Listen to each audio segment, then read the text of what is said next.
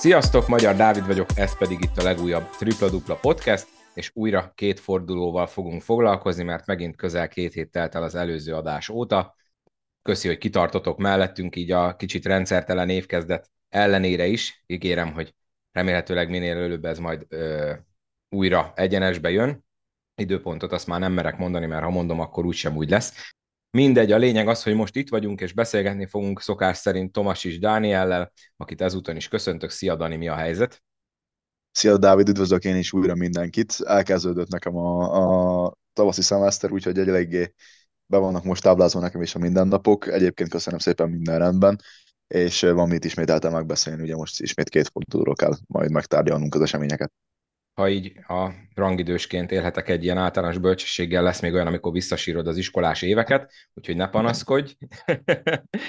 Na, csapjunk is akkor bele a lecsóba, de előtte szeretnénk mindenkit emlékeztetni, hogy ha még nem tette volna meg, akkor iratkozzon fel, és külön kérném, hogy a YouTube csatornára is iratkozzatok fel. Ott, ha elérnénk egy szép kis ezres követőszámot, amitől még egyelőre elég messze vagyunk, akkor a YouTube nagyon jó dolgokat adna nekem cserébe, úgyhogy ebbe segítsetek. Légy szíves, a 200. óta a YouTube-on is meg lehet hallgatni, illetve hát ugye idézőjelesen nézni az aktuális epizódot, nagy segítség, hogyha ott is feliratkoztok. Természetesen, hogyha podcast hallgató abban csináltok ugyanezt, akkor azt is köszönjük szépen. Na, 18-19. forduló, amit megrendeztek, hát voltak igencsak érdekes események. Nézzünk itt most Danival egymásra, mert mind a két piros-fekete csapat érdekes dolgokat művelt ebben az elmúlt két hétben. Dani lehet egy kicsit egy fokkal boldogabb. Szerintem ezt hagyjuk a végére. Jó, beszéljük meg addig a többit, mert ez, ez kicsit szerintem hosszabb lesz, és nem feltétlenül a legjobb hangulatú beszélgetés. Úgyhogy kezdjük azzal, amiről nem kell túl sokat beszélni, és sajnáljuk a szombathelyi hallgatókat, nagyon hűségesek és nagyon rendszeres hallgatók. Egy szóval lerendezném őket, illetve egy mondattal hozták a szokásosat, 29-el verték az osét a 19. fordulóban, a 18-ba pedig hát nagyon-nagyon-nagyon tükörsimán 36-tal, ugye, ha jól számolom, nyertek Pakson, nem, nem nehéz erről mit mondani, ugye azt hiszem az átlag is az, hogy 30, közel 30 ponttal nyerik a meccseiket, ugye múltkor néztük, ilyen 27 körül volt, most már lehet, hogy felment 30 fölé ezzel a nagyon nagy arányú paksi győzelemmel. Mit érde, érdemes még erről bármit beszélni? Nehéz mit mondani. Annyit azért meg lehet említeni, hogy ugye az oroszlány Per Zoltán nélkül verték 29 pont a hazai pályán, de tényleg ez az osztálykülönbségszerű dolog szerintem kezd kialakulni a Falkó és mindenki más között. Tényleg maximális tisztelettel állnak az ellenfelekhez, és mindenkit a legjobb formájukban fogadnak, mert azért tegyük hozzá, hogy, hogy lehetne egy olyan is a falkó játékosokban, hogy hát igazából most felküldhetnénk csúnya szóval a mezeket, aztán azok majd úgyis elintézik, de, de tényleg ők teljes vászélességgel, és mindig beleállnak az adott ellenfélbe, és a kellő tisztelettel ugyan, de, de hagyom verik az ellenfeleket. Nehéz igazából tényleg erről bármit is mondani, mert akkor a különbség, hogy, hogy nehéz lenne bármi okosat tényleg kitalálni, vagy újat kitalálni. Úgyhogy szerintem tényleg ezt elég annyival tudni, hogy kiemelkednek, és, és nagyon jól csinálják azt, amit csinálnak. Akkor, ha már szó volt az oroszlányról, kettő mérkőzésből azért egyet sikerült megnyerni itt az elmúlt két hétben, de ezzel is még ők maradtak az utolsó helyen, mert közben a Kecskemét is nyert, a Honvéd meg egyenesen szárnyal hozzájuk képest. A győzelmüket azt viszont talán kisebb meglepetésre a Szeged ellen szerezték. A Szeged most egy kisebb hullámvölgybe van, majd róluk mindjárt beszélünk. 88-79, mondhatjuk, hogy kellett mint egy falat kenyér ez a győzelem az oroszlánynak. Nyilván utána a Falko ellen senki nem várta, hogy nyerjenek, bár ugye volt erre a múltban példa, de az másik Falkó, meg másik oroszlány volt, úgyhogy igazából mivel az ellenfelek viszont a vártnál talán kicsit jobban szerepeltek, még így is egyelőre utolsó helyen, és most már ugye meccs hátrányal utolsó helyen az oroszlány. Igen, van baj. E, igazából erről beszélünk tényleg az első három győzelmük óta, hogy, hogy azóta valami nagyon nem klappol, és ahogy te is mondtad, az ellenfelek és a közvetlen riválisok pedig elkezdték gyűjtögetni szépen a pontokat és a győzelmeket. Ugye sem szabad elfelejteni, hogy például a Honvéddal szemben kapásban rosszabb ugye a pontkülönbségük, tehát hogyha ott győzelmek arányában egyenlőség van, akkor ugye a, a, a pontkülönbség miatt, az egymás elleni pontkülönbség miatt ugye ők hátrébb sorolódnak. Úgyhogy uh, nyilván a Falko ellen senki nem várta, hogy ők, ők nyerni fognak, pláne nem szombathelyen, de a Szeged elleni hazai győzelem azt szerintem adhat egy, egy jó kiindulási pontot ahhoz, hogy mit, mit kell tovább építeni, és milyenféle sémákat kellene használni támadásban, valamint védekezésben. És Én megmondom őszintén, nem örülnék, hogyha az év végén az oroszlán lenne a kieső, szerintem egy szimpatikus csapat, remek szurkoló táborral és remek bázissal, úgyhogy én, én titkon bízom abban, hogy ők valahol megtalálják majd tényleg az útukat és az útjukat, és sikerül nekik maradni, de, de azért lesz munka bőven, mert tényleg csapatot kell formálni, mert nagyon sokszor elmondjuk, hogy jó légiósaik vannak, de ugyanakkor azt is meg kell említeni, hogy azért ezek elég, hogy is mondjam, a saját fejük után menő légiósok, talán nekik van átlagban a legkevesebb gólpasszuk is, tehát hogy azért nem néz ki jól sokszor a játék. Meglátjuk, van, van szerintem annyi talentum ebben a csapatban, hogy egy-két extrát is tudjon hozni, de, de most már tényleg el kell kezdeni nyerni, mert közeledik a playout.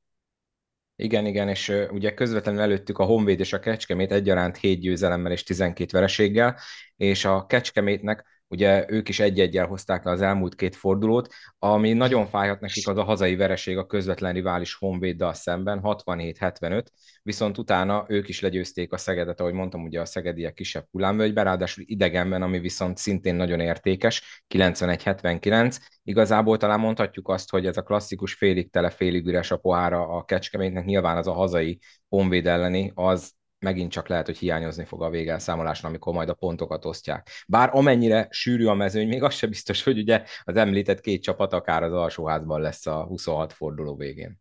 Valóban ez egyáltalán nem biztos, mert tényleg annyira sűrű a mezőny, hogy ilyet, ilyet nem is tudom, hogy valaha láttunk-e magyar mezőnyben, vagy bármilyen másik bajnokságban.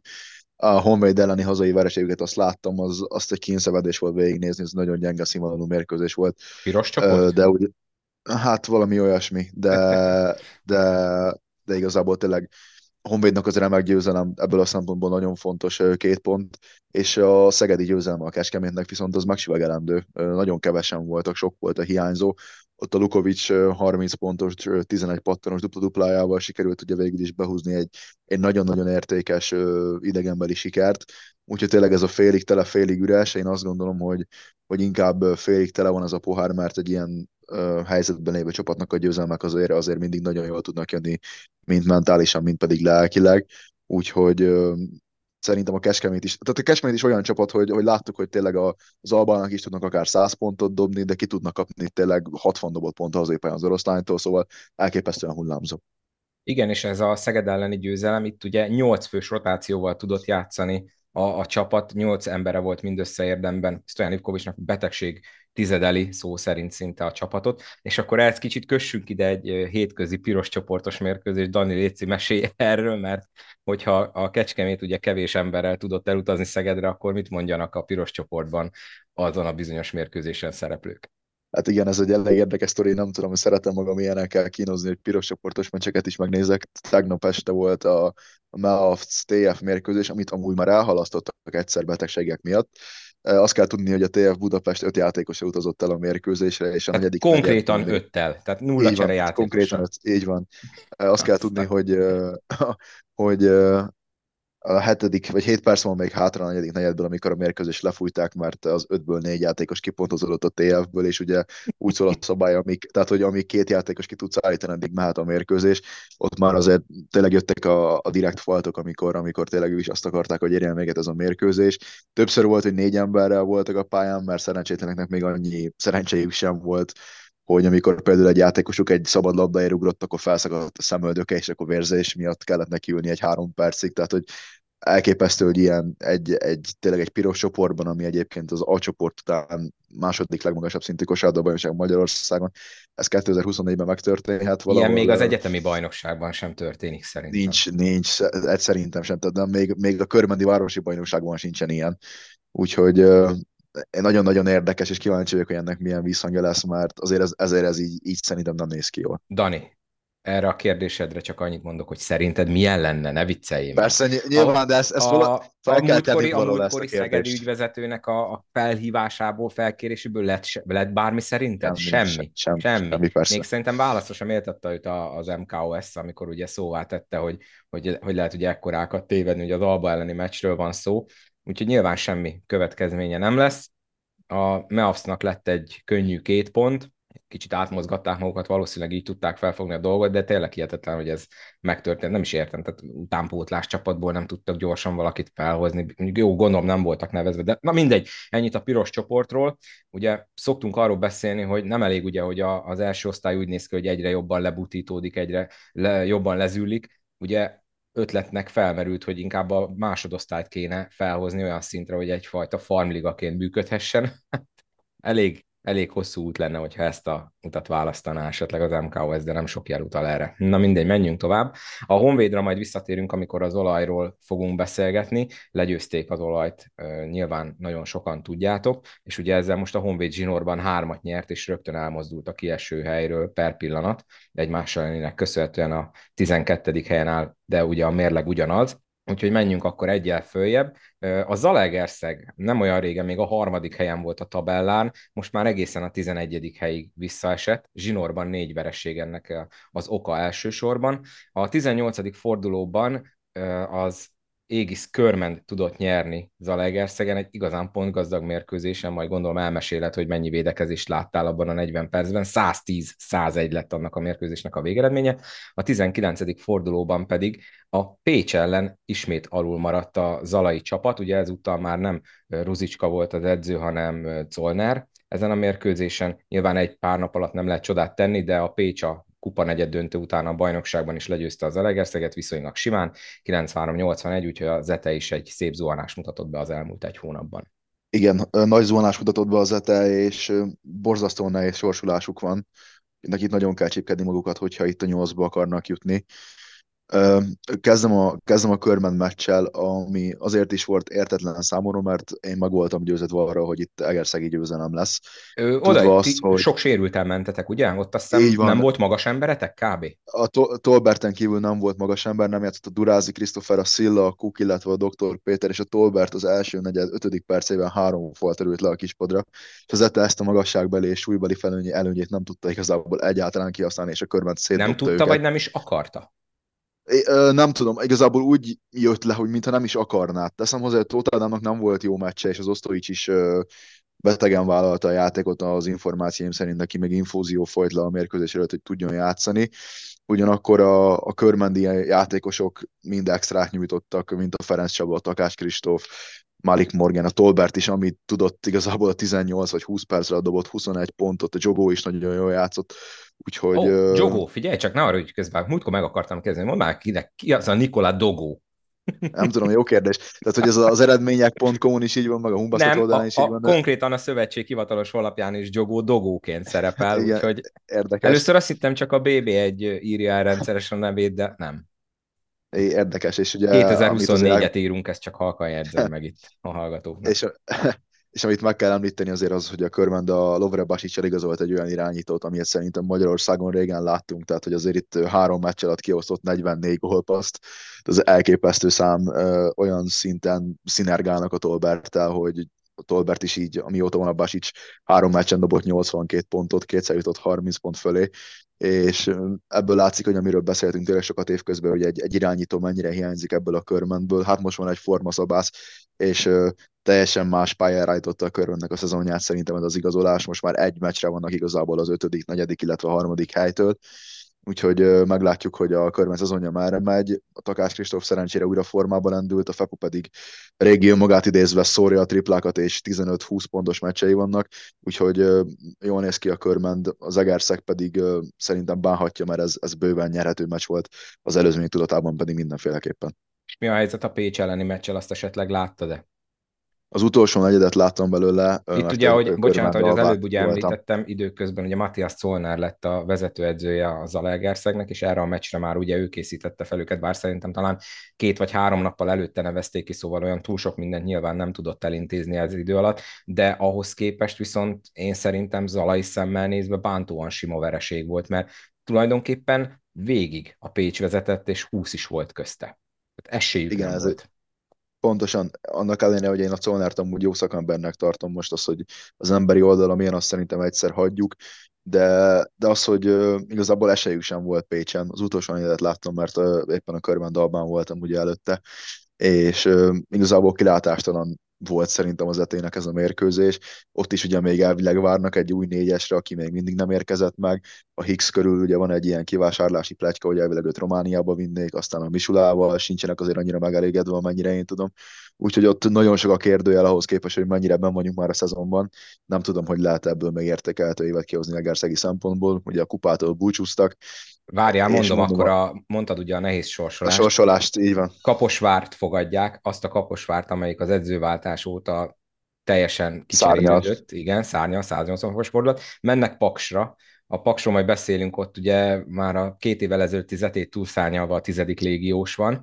Utána fogadják a Sopront, Sopronnál sose lehet tudni, mennek a Deachoz, Deac az hektikus ugyan, de ezt sem mondanám, hogy biztos kettes, fogadják a Falkot, fogadják az Albát, itt egyedül annyi pozitívum, hogy mind a kettőt hazai pályán játszák, de ö, tekintve, hogy főleg a Falkó, de az Alba is mennyire a többiek fölé magaslik, ez, ez nem lenne meglepő, ha 0-2 lenne, és az utolsó fordulóban meg egy Honvéd ellen idegenbe, a Honvéd meg ki tudja, hogy akkor mennyire lesz győzelmi kényszerben. Tehát ez, ez tehát, hogyha nagyon negatív akarok lenni, ebben még akár a győzelem nélküli sor is benne van, nyilván fognak egy-két győzelmet biztosan szerezni, de tehát hogyha most ez mondjuk egy 0-7 lesz, akkor az se, azon se lehetne akár teljesen meglepődni. A jelenlegi formát tekintve hangsúlyozom. Nyilván a jelenlegi formát tekintve nem. Kíváncsi vagyok, hogy tényleg lesz-e változás, és hogy milyen a keretben. Azért az tud szerintem változhatni még az erőviszonyokon, de de tényleg egyáltalán nem kedvező. Most az, hogy a Falkot meg az Albát otthon fogadod, az, az azért nem garancia, főleg, főleg az, hogy a, a bajnokság két legerősebb, legjobb csapatáról beszélünk, és azért azt láttuk, hogy idegenben meg aztán senki ellen nem mehetsz biztosra, mert a hazai pályán egyszerűen mindenki tud olyat kapcsolni. Most ugye beszélünk a Deaszról, hogy milyen hektikusak, nekik is volt már több nagy hazai győzelmük, például ugye ők megverték többek között ugye az Albát, úgyhogy ben van a 0-7, ha maradnak a jelenlegi helyzetek, illetve marad a jelenlegi keret, de, de mondom, én azt gondolom, hogy lesz itt még változás. A tabellán közvetlenül a Zete előtt, de ugyanolyan mérleggel, azt mondja, 1, 2, 3, 4, 5 csapat van 8-11-jel, jön a Szeged, érintettük őket, mert ugye ők 0-2-vel hozták le ezt a két hetet, és mind a kettő vereség fájhat szerintem nekik, ugye az egyik a hazai Kecskemét ellen elveszített, a másik pedig oroszlány, ott annyi a, egyedül a kifogás, hogy az idegenben volt, de ugye a Szegedtől láttuk, hogy nagyon jó meccseket tudnak játszani. Most egy kicsit úgy néz ki, mintha elfogytak volna, hiába jött meg ugye az új légiós Béli szemében, aki egyébként elég jól mutatkozott be, és azóta sem játszik rosszul. 14 mm, pontot dobott a Kecskemét ellen, és 25-öt dobott oroszlányban, de valami most ott mégsem kapott. Buric elég szépen visszalassult, Loknak is volt rossz mérkőzése, nem tudom, talán most jön ki rajtuk a fáradtság előfordulhat azért hosszú, hosszú szezon azért ez 40 perces, meg 38 perces átlagokkal. Én azt gondolom, hogy azért a Béli személyében hoztak egy, egy tényleg extra dobót és egy nagyon-nagyon jó játékost, akinek nyilván a beépítéséhez, a tökéletesítéséhez még, még azért kellenek szerintem kis finom hangolások, meg még kell egy kis idő. A Szeged, Szegedet láttuk amúgy így, hogy nagy győzelmek után jöttek ilyen tényleg furának tűnhető vereségek, ez is most megvolt, főleg szerintem a hazai pályán elveszített mérkőzés fáj nekik.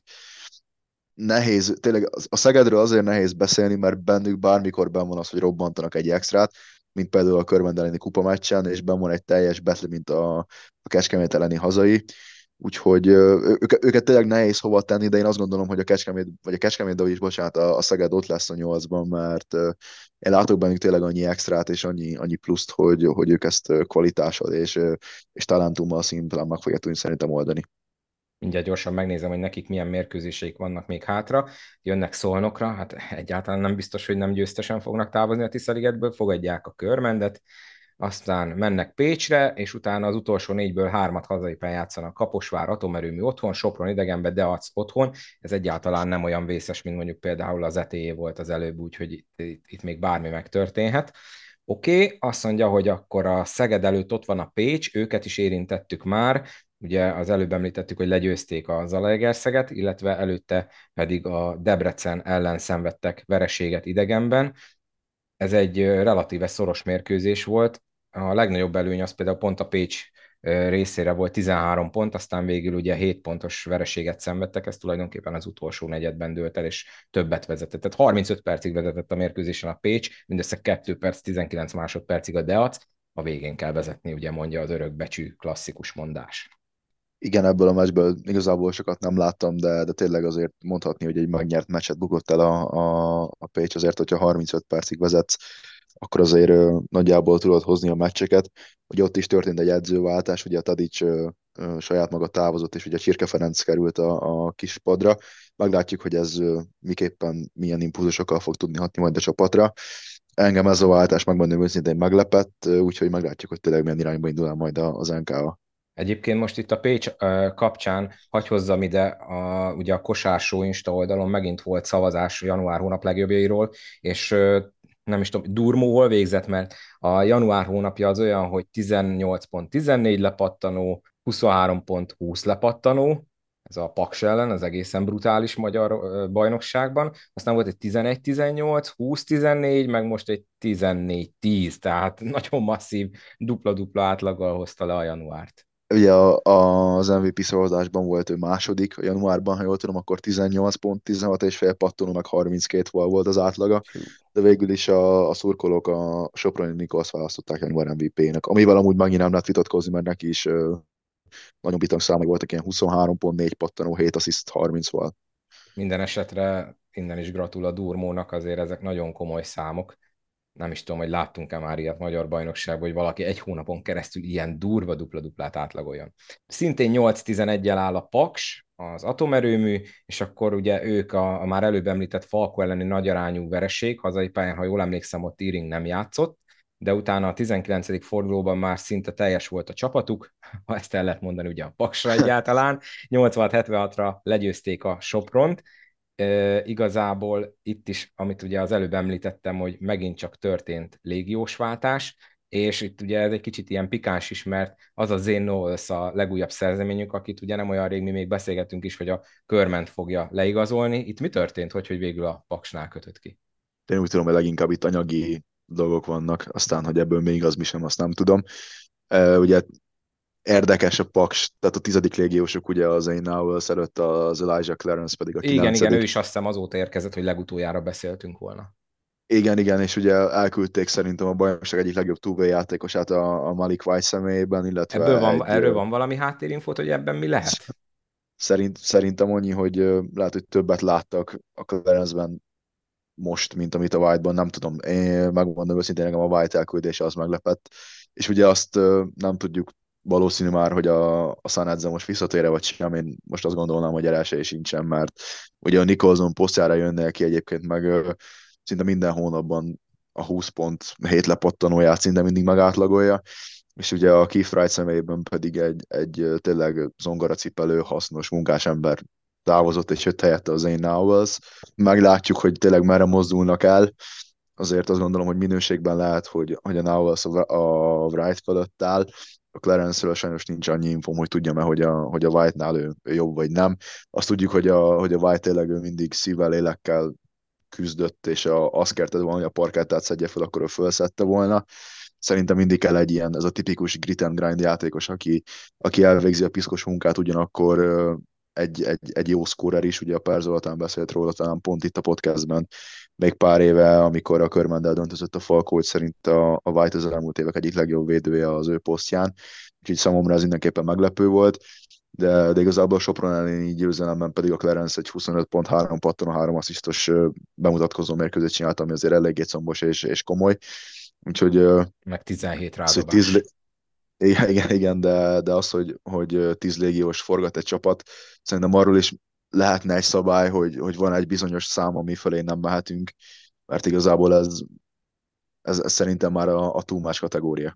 Meg nem tudom, te emlékszel, hogy hogy van konkrétan, ugye, hogy öt légiósod lehet, és utána a hatodiknak a játékengedélye, hogyha már pályára lép, akkor van valami nagyon most ilyen ugye átlagember szemmel nézve súlyos plusz vonzata anyagilag, hogy, ilyen milliókról beszélünk, ugye, hogyha... Milliós összeg, azt hiszem. Én is valamilyen körül van. kettő-hat körülre emlékszem, de tehát ahhoz képest ugye a tizedik légiós, ugye Earing, White, Sanadze, Woods, Wright, nyilván ugye Sanadze nem lépett pályára, Govens, Clarence, Nicholson, Wooten és Knowles, tehát és még van 25-ig van idő, talán, ugye? Addig lehet hiszem, igen, igen, igen, igen, úgyhogy még lehet, hogy lesz váltás, meglátjuk. ki tudja, ki tudja.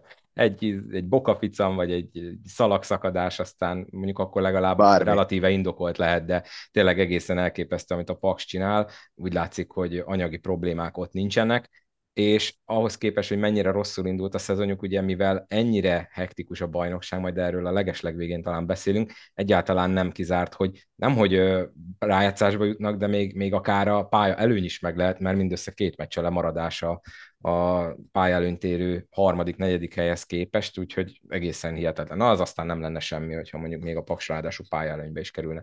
És hogyha már itt ugye szólt a sérülésről, sajnos Eilingsfeld Jánosról semmit nem tudni, és ez valószínűleg inkább rossz hír, mint bizakodásra okot adó, úgyhogy lehet, hogy már őt sem fogjuk idén látni. Sőt, én olyat is hallottam, hogy lehet, hogy unblock nem nagyon fogjuk már élvonalban látni, mert annyira nagy a baj, nincs megerősítve, ezt csak így uh, ilyen oldalvágányról hallottam, ne így legyen, válogatott szempontból is nagyon rosszul járnánk, hogyha ő már nem tudna játszani, meg ugyanúgy is, úgyhogy reméljük, hogy azért fel fog épülni Jonesy.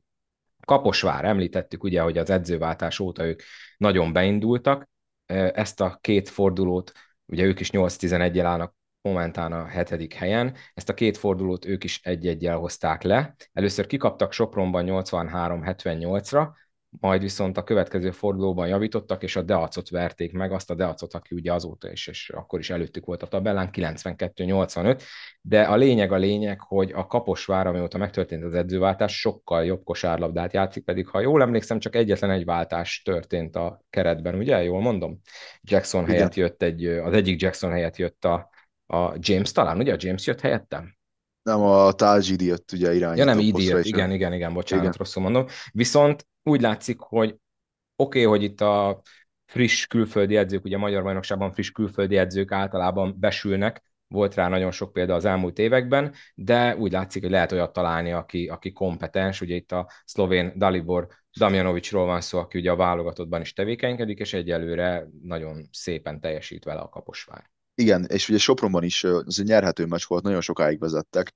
Szerintem a legszembetűnő különbség az az, hogy, hogy a, a Remiéből csinált egy, egy MVP szintű játékost, aki egy 22 pontos scorer meccsenként most is a Deacellen volt egy, egy 31 pontos meccs, ami talán, ha jól emlékszem, a szezonban neki már a harmadik 30 pluszos meccse, ami azért az nagyon-nagyon komoly statisztika, főleg Magyarországon nem sűrűn látsz ilyet. Közben-közben előfordul, hogy valakinél kiszakad a zsák, és, és egy 30-as beugrik, de hogy szezon, egy szezonon belül három legyen, az, az nagyon komoly. És igazából tényleg megtalálta a légiósok helyét, uh, megtalálta a magyarok helyét, felfedezett új magyarokat, ugye Szőke Bálint szemében úgy új, kezd, új kezdő 23-asuk van, és a, a Halmai Dániel is egyre több bizalmat és percet kap az 23-as irányító poszton, úgyhogy ő nagyon jó érzékkel nyúlt bele ebbe a csapatba, és amiket változtatott, azok remekül sültek el.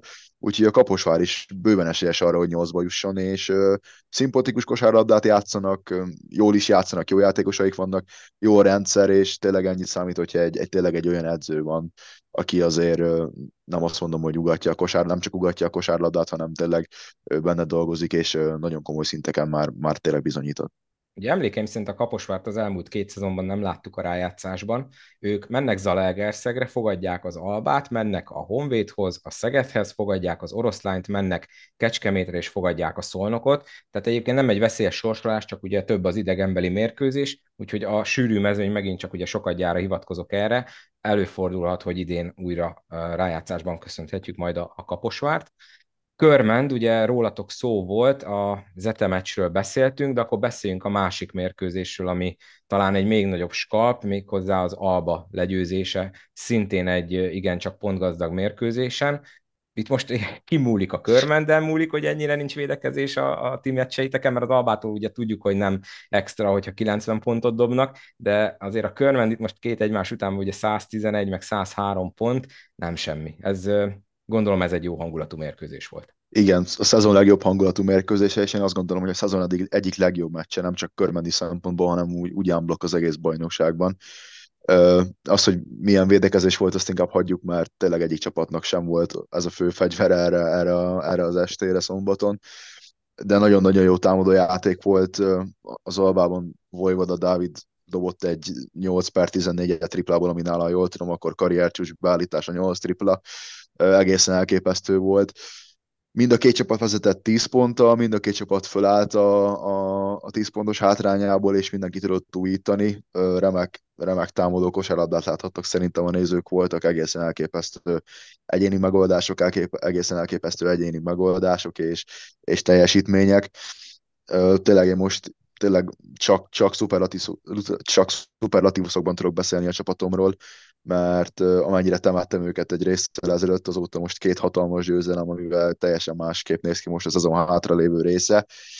Meglátjuk, hogy itt a Cook mezériából majd mi lesz, és hogy érkezik-e magas ember, mert akkor ugye, ha a Cook is visszatér meg egy magas, akkor ismét hat légiós, és akkor valószínű, hogy valakitől meg kell válni. Basicsnak a, az egyértelmű impactja az, az elvitelhetetlen a Fepunak végre vannak üres dobóhelyzetei, a Takács Kristófnak újra visszajött a ritmusa, és, és az utolsó két meccsen dobott ő is 30 pontot, a Tolbertnek van egy, egy olyan játszótársa, aki odaadja neki a labdát, ahova kell, és olyan könnyen fejezhet be, hogy szerintem még soha. A Morgan játéka is ezzel teljesen átalakult, a Jogó igazából megérkezett, egész eddig talán sok, sokat nem is mutatott. Visszatért Dr. Péter, visszatért Durázi Krisztofer, úgyhogy most úgy néz ki, hogy azért kezd összeállni majd a körment. Az Alba pedig pont az ex-Körmendi Chambers egyet büntetője miatt nem tudott hosszabbítást játszani, aki azért tett azért, hogy az elmúlt évben megszerzett bronzérme után a kimutogatással és a kipofázással a szurkolók felé kicsit magára haragítsa a népet, de, de tényleg még egyszer mondom, aki teheti, nézze vissza, mert ez egy remek hangulatú, és ez egy tényleg, ez egy tényleg alcsoportos minőségű remek kosárlabda reklám volt szerintem. Igen, és ugye az Alba előtte legyőzte Szolnokon az olajt, és így most hat mérkőzés az előnye hét fordulóval a vége előtt, úgyhogy hamarosan bebiztosíthatja a döntőig pálya előnyt magának a Fehérvári csapat, hát azért ez se semmi, hogy akár ez már hat fordulóval a vége előtt megtörténhet. A körment pedig így most ugye az igen negatív széria után, ugye ha jól emlékszem, 8-ból 7 vereségetek volt benne egy ötös szériával az elmúlt időszakban? Azután most ez Pontosan. a két győzelem zsinórban, ráadásul két komoly ellenfél ellen, ugye most ha az nem is a legjobb formában, azért az mégiscsak egy, egy örök rangadó, a második helyzet Alba ellen is kal pedig az, az tényleg csillagos ötös, így most elindultatok ti is felfelé, és hát ugye itt is teljesen, itt még az alsóház is benne van, a pálya előny is benne van az első körbe, mert ugye nagyon kaotikus a bajnokság. A Körmend ott egymaga a hatodik helyen 9-10-zel, és akkor jön 10-9-el három csapat, a Sopron, a Deac és a Szolnok. Sopronról beszéltünk, úgyhogy említettük az eredményeket, ugye legyőzték először a Kaposvárt, aztán kikaptak az atomerőműtől. Nem tudom, amennyit láttál belőlük, mennyire látszik Gasper Potosinknak a kezenyoma már most ezen a csapaton? Szerintem mindenféleképpen védekezésben is és támadásban is azt gondolom, hogy ő is jó, nagyon jól nyújt bele a csapatba a két igazolással, ugye a City bejött center posztra, és a, a Matis jött ugye az Archibaldnak a, az érdekes távozása után a kettes posztra. Szerintem két jó légiós hozott, akik egyből tudtak segíteni a csapaton, és egyből bele is illettek abba az elképzelésbe és filozófiába, amit a Gáspár Patosnik játszott a csapataival a Nichols játékát ő is egy új szintre emelte, amiről ugye beszéltünk már az előszezonban, hogy azért ő, ő megszórta a körmenet is, megszórta az, a, az etét is az előszezonban 30 meg 35-tel talán. Ő tényleg ugye január MVP-je is lett a, a kosás oldalán ugye nálam.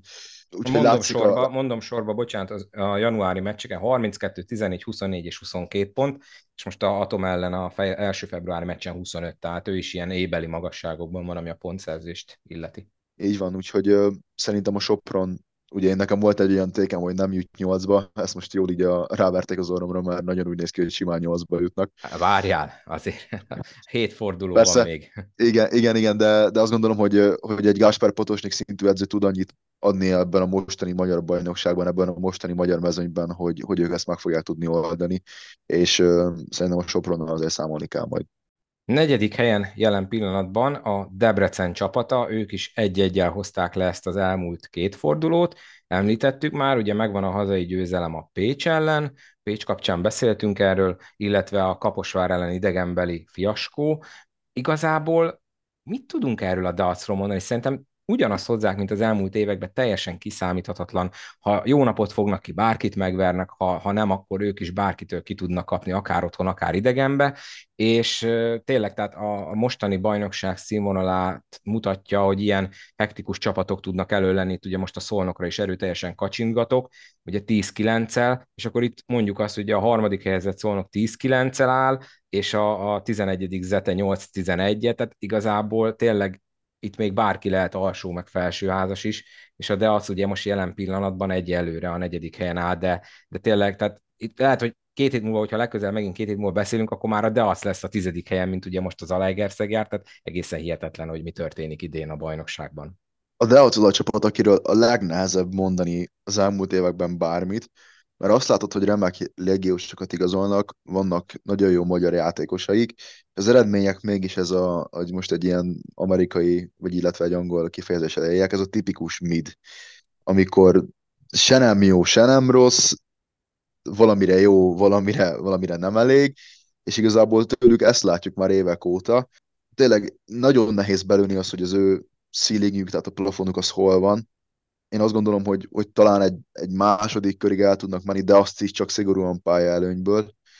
Van egy jó Edwinjük, egy tavalynál gyengébb Edwinjük, van egy nagyon jó munkásuk a, a Williamson személyében, akit én bármikor elfogadnék körmendre, illetve van egy Drenovacuk, aki, aki azt gondolom, hogy kicsit szürkébb, mint az előző években, ő lehet, hogy kicsit Nem olyan, mintha hogy... teljesen ilyen hangulat emberré vált volna, hogyha ha mit tudom én, jó, jobb lábbal kell fel reggel, akkor, akkor 20 pontokat szór és tökéletesen játszik, ha meg bal lábbal, akkor meg teljesen eltűnik, és, és ilyen nem is lehet ráismerni teljesítményt hoz simán lehet, ez tipikus az, amikor szerintem egy kapcsolat elfárad, lehet, hogy ez a pont ez most ott, ott eljött a, a Drenovas Deac ügynél, meglátjuk.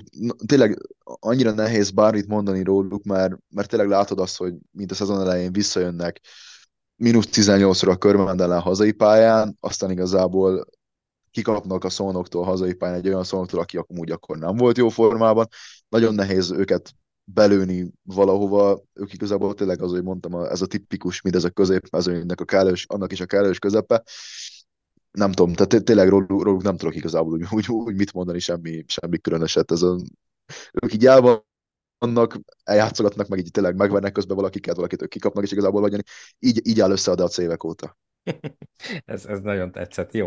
Na, akkor mielőtt rátérünk az olajra, mert ugye ők a harmadikok a tabellán, de ott egy kisebb ilyen kirohanást fogok intézni, úgyhogy előtte beszéljünk az Albáról. A körmendel kapcsolatban már beszéltél róluk. Szolnokon egy nagyszerű második félidőnek köszönhetően tudtak nyerni, 97 pontot dobva, 97-81. Igazából mm, még mindig fáj erre a meccsre visszagondolni, ott voltam természetesen, és hát a végére nyílt nagyot az olló egyébként, ennél sokkal szorosabb volt, meg ugye a Szolnok is vezetett több mint 10 ponttal. Az első félidő szerintem a, hát talán a legjobb teljesítmény volt a Szolnoktól az egész szezonban, és főleg ezért nem lehet megérteni és, és megfejteni, hogy mi történhetett az olajjal, mert a második fődő meg egy olyan totális összeomlás volt, főleg ott a harmadik, negyed, második felétől kezdve, amit, amit viszont nagyon régóta nem láttam. Az Alba meg köszönte szépen és kihasznált, ugye a Vojevoda Dávidot megint sikerült feltüzelni a, a szokásos szidalmazásokkal, nem ez volt a legjobb meccse, de nagyon fontos pillanatokban dobta a pontjainak a nagy részét, és hát ugye Rob, Roberts volt az, aki az X-faktor volt ezen a mérkőzésen, 23 pontot dobott, és annak is a nagy részét a, a, a végén, amikor, amikor el tudott lépni az alba, gyilkos triplákat vágott be, ötöt sikerült neki bedobni, hétből öttel zárt a vonalon túról, úgyhogy jó ez az alba, én azt állapítottam meg ezen a meccsen, de, de, nagyon nagy, de ez simán nyerhető lett volna az olajnak, hogyha nem is mondom, hogy az első félidőben látott játékot hozzák, hanem mondjuk annak egy 80-85 százalékát a második félidőben, de nagyon nem úgy sikerült. Igen, ugye végig beszéltük ezt a meccset közben a Messengeren. Simán nyerhető meccsnek éreztem ugye ezt én is. Leginkább az volt furcsa, hogy a, ugye Lukás Norbi extra első félideje után a másodikban nagyon labdája sem volt igazából, úgy mint ő teljesen elfelejtődött volna a második félidőre. De ugyanez volt átmár... Thomas is egyébként, ugyanez igen, volt Thomas igen. is tehát azok, amik az első fél időben működtek, kicsi fineszes meg átmeneti megoldások, azok a második fél időre teljesen eltűntek, és a, az alba, ahogy kaptad a ritmust, úgy jöttek meg a triplák, és hogy te is mondtad, a, a Roberts volt igazából a végén az egyszemélyes kivégzőszak, aki igazából, ami a kezébe került, az bevágta. Úgy szerintem egy, egy remek játékos, most ezt így, így, így megjegyezném. Ugyanakkor nem értem azt, hogy a, a szolnok miért engedte azt, hogy a 10 pontos előny igazából időkérés nélkül végignézzék, és Így azt várják, van. hogy a majd Sőt, a pályán a problémák. tulajdonképpen a második félidőben Szarvas Gábor akkor kért időt, amikor sikerült megállítani az albát, és az olaj támadhatott volna. Tehát erre mondta nekem Munkácsi Tomi címborám, aki ugye volt még pár a podcastben, hogy a második félidőben kétszer is az albának kértünk időt. Nem is értem. Igen. És amikor meg ugye a 10 pontos előny kezdett elfogyni, akkor meg egyetlen egy időkérés. Talán egyet kért ki Szarvas Gábor a végén már, a félidő végén, de, de amikor meg kellett volna akasztani az albát, és ott a harmadik negyed elején is kellett volna ezzel élni, akkor meg nem jött az időkérés. Nem is értettem, megmondom őszintén.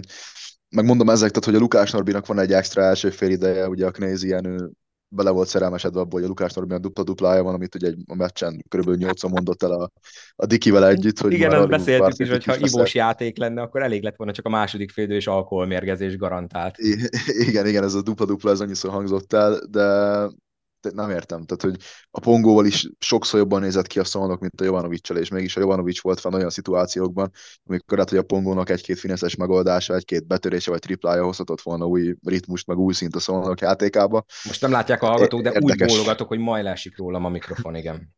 Úgyhogy hihetetlenül érde, rossz. Érdekes. Nagyon rossz ötösök is voltak fent sokszor, és, és ez a Rajkovics idejében is megvolt, hogy, hogy ha valakinek ment, akkor csak azért sem az játszott, és, és olyan ötösök voltak fent, amit nem tudtál érteni, és itt is ez volt, hogy, hogy tényleg annyira látszott, hogy Jovanovicsnak nem volt jó napja, ugye előtte ő nyert nekünk meccset, meg tök jól mutatkozott be, de ez, ezen a meccsen Pongó Mátéval sokkal-sokkal jobban működött. Lukás Norbiról nem is beszélve, hogy Pallai Tomi teljesen leépült valamilyen okból kifolyólag, ezen a meccsen momentuma nem volt, és, és, és, és igen, és főleg ugye ott, amikor az Alba átvette a vezetést, akkor ugye végig Jovanovics volt fent emlékeim szerint, és annyira nem működött a támadójáték, hogy egyszerűen hihetetlen. Tehát ugye itt is ez már többször előfordult az olajjal, hogy akár komplett második félidőkre, de legalább egy negyedre teljesen lenullázódik a támadójáték. Ez most ugye a negyedik negyed volt, de a, második, a harmadik negyedben is nagyon-nagyon akadozott a gépezet. És ugye ott a védekezés is teljesen szétesett, ami meg tök jól működött az első félidőben.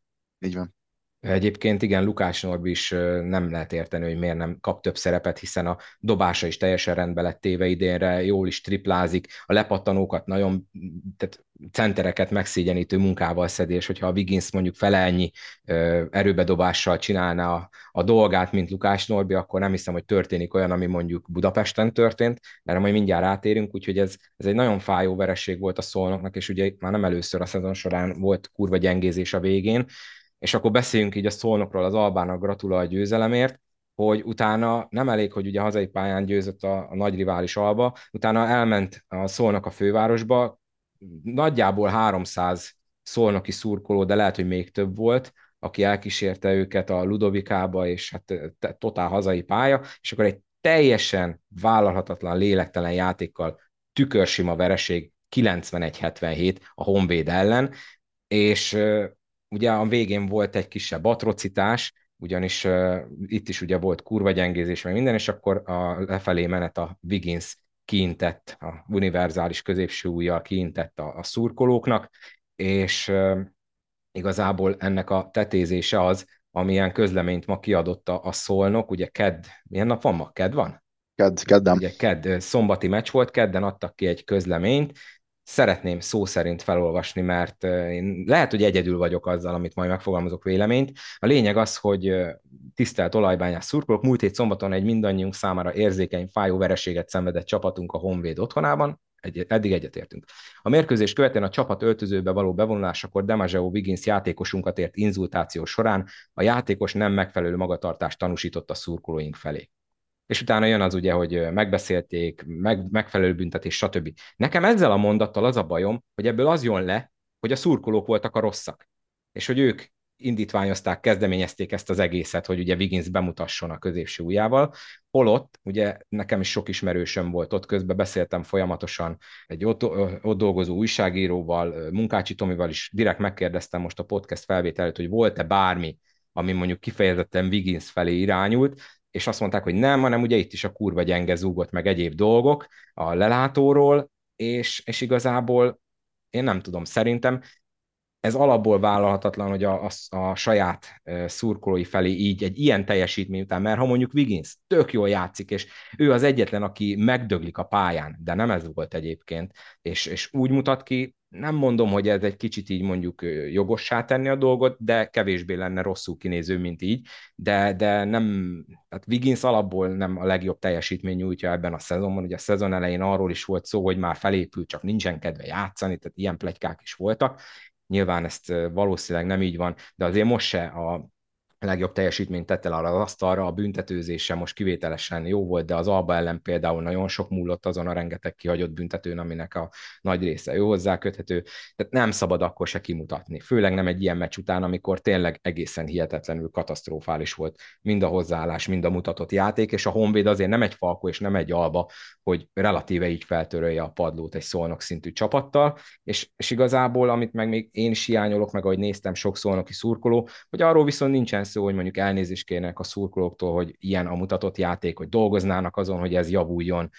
Erről valamiért nincsen szó, csak arról, hogy hát a szurkolók által inzultált Griffin, uh, bocsánat, Wiggins kimutatott, és hát ezért elnézést kérnek, bár igazából a elnézés kérése olyan tökéletesen van megfogalmazva. Lehet, hogy én dramatizálom ezt túl, vagy reagálom túl, de nekem teljesen ez jött le, hogy hát ez is a csúnya szurkolók hibája. És akkor közben olyan plegykákat hallani, hogy itt a az olajügyvezetője telefonon hívja föl bizonyos szurkolóknak az édesanyját, hogy szóljon nekik oda, hogy ne kurva gyengézzenek, hogyha meccsre akarnak még járni a jövőben, ami meg komplet észak is stílus. Tehát, hogyha ez így van, akkor, akkor nem tudom, hogy van-e még ennél mélyebbre vezető út.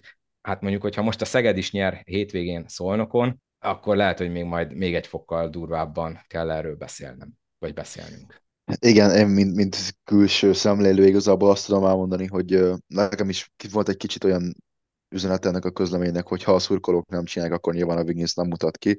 Ugyanakkor teszem hozzá, hogy a Wiggins egyébként más csapat szurkolói szemével sem a legszimpatikusabb játékos, mert igazából szerintem ő az, aki végigmutogatja, akik pofázza a meccset az ellenfél játékosainak, illetve a szurkolóinak de minden esetre érdekes az, amit megmondtál, tényleg ez a, ez a telefonálás, ez igaz azért, az tényleg egy, egy, egy más szint.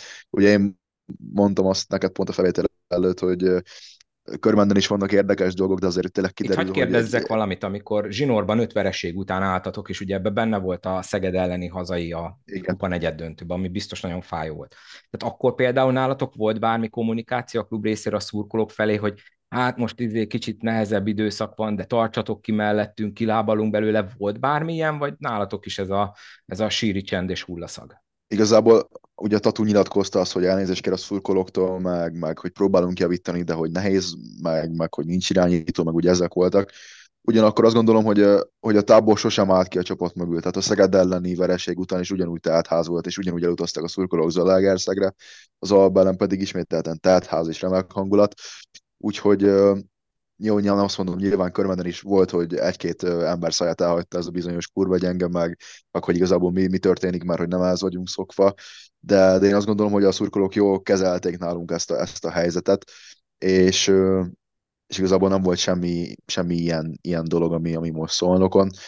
Pont azt mondtam, hogy igazából nincs máshol sem kolbázó a kerítés szombathelyen kívül egyelőre úgy látszik, úgyhogy, úgyhogy érdekes, hogy egy ilyen, ilyen patinás klubnál, klubnál, mint a Szolnok, ilyen dolgok történhetnek meg, és tényleg az, hogy egy, egy játékos, én, én is azt mondom, hogy, tehát, hogy saját játékos nem mutasson ki a, a saját szurkolójának. Ugyanakkor abban a negatív egyet... kritikát is tűrni kell, nem? Tehát főleg, igen, hogyha vala, jogosnak igen. tűnik, mert ugye pára mondták, hogy hát nekünk nem az albát kell megverni, mert ugye az alba meg, meg ugyanúgy, mint a falkó más szinten van. Hát de kérem szépen, utána meg a körment pazarjátékkal megveri az albát hazai pályán. Az a körmend, aki ugye papíron, meg a tabella szerint gyengébb, mint a szólnak, vagy legalábbis rosszabbul áll, és akkor, tehát hogyha ha nem az albát, akkor viszont a honvédet meg illene megverni, akik meg a kiesés elől menekülnek, nem, nem, nem tudom ezt így hova tenni, tehát Igen. egyébként utána, a Szarvas Gábor ő elnézést kért a szurkolóktól a meccs utáni sajtótájékoztatón, és mondott egy ilyet, hogy úgy néz ki, hogy valaki segít minket föntről, mert ugyan közel 50%-os a mérlegünk, még mindig a harmadik helyen állunk. Tehát azért ez is érdekes szerintem egy vezetőedzőtől ez a megnyilvánulás, mert ennek örülni, jó, valaminek kell, de tényleg egyébként és akkor itt utoljára csatolok vissza arra, hogy milyen ez az idei szezon. Ugye emlékszünk, tavaly a Paks 14-12-vel lemaradt a rájátszásról. Na nézzük meg, hogy most hogy van. Tehát tulajdonképpen öt csapat van pozitív mérleggel a, a 14-ből, ez is egészen elképesztő. Hogyha nem lenne ennyire kiemelkedő a Falkó, meg mondjuk félig az Alba, akár azt is mondhatnánk, hogy milyen izgalmas a bajnokság, de egyébként meg közben azt látjuk, hogy tényleg az, amit Déri Csaba mond, hogy, hogy tíz csapat verseng a harmadik helyért kb. Nem tudom. Neked egyébként úgy, úgy fel tudsz még pörögni ebben a szezonban bármire, mert én nekem egyre kevésbé kezd kezdek egy kicsit így kiábrándulni, hogy annyira nincs értelme, mert itt szenvedünk, meg, meg hozzuk itt szégyenbe saját magunkat sokszor, meg, meg legrosszabb periódus az elmúlt években, stb. És úgyis az lesz a vége, hogy a Falkó nyer, és valószínűleg egy Falkó alba döntő lesz, ami talán elmegy négy meccsig, nagy Isten ötig, de valószínűbb nem. Nem tudom. Most ilyen nagyon, én nagyon negatív spirálba kerültem itt ezután a két olajmérkőzés után. Ugye most így, így a Basics érkezésével azért most azt gondolom, hogy körmet szurkolóként van, van mire felpörögni, meg van minden körülni, ugyanakkor én is azt, azt vallom, hogy itt több mint valószínű, hogy azért egy Falkó alba döntő, és valószínű egy 3-0-ás vagy 3-1-es Falkó győzelem. Nyilván nehéz, mert mindenki tudja, hogy hivatalosan a második helyen játszol, valahol meg inkább a harmadikért, tényleg annyira abszurd, hogy például most ezen a hétvégén a Körmend alba, tehát az a Körmend verte meg az albát, ahol a, a Basis 40 fokos lázzal játszott, a Tolbert nem edzett csütörtök pénteken, mert, mert őt is igazából 40 fokos láz meg hányás hasmenés ö, sújtotta. Annyira furcsa ez az egész dolog, hogy ez az idei bajnokság, hogy na- nagyon nehéz bármit mondani, mert beszélünk itt a színvonalról, meg, meg minden, de azért a számok nagyon makas dolgok, hogy 8-11-el playoff csapat tudsz lenni. Azok nagyon-nagyon makas dolgok. Nyilván ugye ez majd a végére kiegyenesedik, lesz itt még sok olyan Persze. mérkőzés, amikor egymással játszanak a csapatok, de, de azért ez már nem kirívó eset, hanem tendencia, mert fordulók óta ez a helyzet, csak éppen a csapatok neve változik, meg az állás, de, de ez a szoros dolog megmarad. Nyilván majd itt a vége fele kiegyenesedik a dolog, de egészen elképesztő. Na, beszéljünk arról itt a sok negatív dolog után, és lehet, hogy most pár szónoki haragudni fog rám, de, de tényleg, tehát jó, hozzászoktunk a jóhoz az elmúlt években, és ez most nem olyan, egyáltalán nem olyan, de hát Istenem, most papíron egész jó költségvetése van elvileg az olajnak, azért elvárjuk, hogy ott legyünk, és meg tudjuk szorongatni az élcsapatokat, és ez nagyon nem így megy egyelőre. Tehát, és, és valljuk be őszintén, a magyar mag szerintem a Falkó után a legjobb szolnokon, a légiós választás az nagyon nem sikerült túl jól, de talán ki lehetne még mindig hozni belőle többet. Meglátjuk, meglátjuk következő forduló, lesz egy tévés meccsünk, és örömmel jelentem, hogy szombaton a Duna Vördön, ugye, ami az m Sport Plus, meg lehet nézni a Falkónak valószínűleg újabb 20-30 pontos győzelmét hazai pályán a Sopron ellen, urá! Lesz egy Kecskemét oroszlány, nagyon fontos mérkőzés lesz mindkét csapat számára, mondani se kell, ez már pénteken. Szintén pénteken Deac atomerőmű, nagyon érdekes mérkőzés lehet, ugye a hektikus Deac és az egyre jobb formában lendülő tizedik légiósát foglalkoztató Paks mérkőzése. Fehérvár Pécs. Kíváncsian várom, hogy a Pécs a Fehérvár dolgát mennyire tudja megnehezíteni, főleg idegenben. Szolnok Szeged, hát hogyha itt a Szeged nyer, akkor apokalipszis, apokalipszis nálam, és a Szeged két zakó után biztos extra motiváltan fog jönni Szolnokra. És ugye itt oda is kéne a Szolnok szempontjából figyelni a pontkülönbségre, ugye egymás elleni fontos lehet a végelszámolásnál. Körment Honvéd, én most itt meglepődnék, hogyha itt a Honvéd hasonló bravúr tudna bemutatni, mint ellenünk. Zalaegerszeg Kaposvár. Itt a Zalaegerszeg szempontjából, hogyha benéz egy ötödik zakó, akkor, akkor ott is komoly gondok lesznek, és a Kaposvár ellenes simán előfordult, bár most már ugye Zolnernek több ideje lesz, most egy komplet hét van készülni. Meglepődnék, hogyha nem látszana az ő munkája, és akkor ugye az említett Falkó Sopron lesz az utolsó mérkőzés szombat este, amit majd ugye lehet nézni tévébe remélhetőleg legalább az első fél idő izgalmas lesz. Így van, így van, reméljük. Lesznek azért jó meccsek, tehát azért itt vannak létfontosságú meccsek, gondolok itt ugye a Kecskemétoséra, illetve azért a Szolnok Szegednek is van tétje, Mindegyiknek a, a... van igazából, tényleg a, a sűrű Igen, tehát miatt... nagyon nehéz, nagyon nehéz bármit mondani, mert mindegyiknek van. Ugye kikapsz egyszer, és harmadik helyre tizedik. talán két, két éve, ugye Fofó mondta mindig, hogy meg ugye utána Déri Csaba is, hogy hát jönnek az úgynevezett hatpontos meccsek, meg kulcsfontosságú. Most innentől kezdve a maradék hét fordulóba ez mindegyikre igaz lesz valószínűleg, mert amilyen körbeverések voltak eddig, és valószínűleg amilyenek lesznek, ez a szoros állás én szerintem szinte végig meg fog maradni egyetértek, szerintem például az a Kaposvár is lehet egy nagyon-nagyon izgalmas mérkőzés. Azt szerintem egy, egy ilyen underrated, under the az, radar. Nagyon az milyen lenne már, hogyha alsóházban lenne mondjuk a Zete meg a Szolnok? az mekkora kemény lenne. Tehát most belegondolsz, simán ben volt Szolnok, Zete Körmend alsóház, és akkor egy nem tudom, Rángéber, Kaposvár, Deac, meg, meg, meg Sopron, meg Igen. hihetet, ú, mekkora é, é, lenne. Na- nagyon durva lenne, és az, az igazság, hogy amúgy van rá reális esély, tehát hogy bá- bármikor bárkinek kijöhet bárhol a lépés, simán esélyes az, hogy, a, hogy az úgymond nagyok kihullanak, és az úgymond kicsik pedig majd valahogyan becsúszanak az ő helyükre. És akkor idén még nem volt semmi olyan komolyabb sérülés, ami szinte minden szezonban szokott legalább egy lenni. Nyilván nem azt mondom, hogy legyen, de még az is bekavarhat, főleg, hogyha pont az igazolási időszak lejárta után jön, mert hát Murphy törvénye mikor jön egy súlyos sérülés, hanem akkor, amikor már nem lehet pótolni azt az adott játékos, de természetesen ez ne forduljon elő. Na hát igen, fura hangulatú beszélgetés volt, és hogyha valaki itt most nagyon kiakadt rám, attól elnézést kérek, de, de nehéz ezt így megélni szolnokiként, mert mert nehéz, na, nehéz. De hát most két vereség után ennyire siránkozunk, te sokkal jobb kedvű voltál az öt zakó után zsinorba, aztán, de ugye, hát hogyha olyan, mint egy színuszgörbe, hogy most vagyunk lent, és utána megyünk fölfelé, határ meg a csillagos ég, sose lehet tudni. Dani, ha nincs más, akkor köszönöm. A külföldön játszókról most megint nem beszélünk, pedig volt egy szép maronka zsombor dupla-dupla, meg Vincent is hál' Istennek egyre többször kap szerepet a, a South Bay Lakersben, de most ezt így hanyagoljuk most elég volt a magyar bajnokság, én szerintem. Igen, igen, annyit hadd említsek meg, hogy a Filipovics Márkonak gratulálunk a brazil kupa győzelemhez, mert Így azért ez, ez szép elismerés, meg, meg szép tényleg győzelem, és köszönöm szépen ismételten, hogy itt lettem, szerintem tényleg ahhoz képest, hogy egy ilyen hangulatú beszélgetés volt, szerintem érdekes, meg, meg szerintem jó. Igazából idén szerintem mindenkinek volt egy ilyen, egy ilyen nagyon rendelős időszak, amikor a csapat olyan szinten árasztott el az agyát nagyon komoly dolgokkal, hogy, hogy egyszer ez kiszakad, nálunk is Tomit, volt ilyen Tomit szerettem szóval. volna behívni, hogy ne egyedül legyek én itt a negatív szólnoki, de nem ért rá, mert dolgoznia kell, és azt mondta, hogy talán szerencse is, mert nehezen fog, tudta volna visszafogni magát. Na mindegy, legyen akkor ez a végszó a mai epizódban. Dani, köszi még egyszer, hogy itt voltál.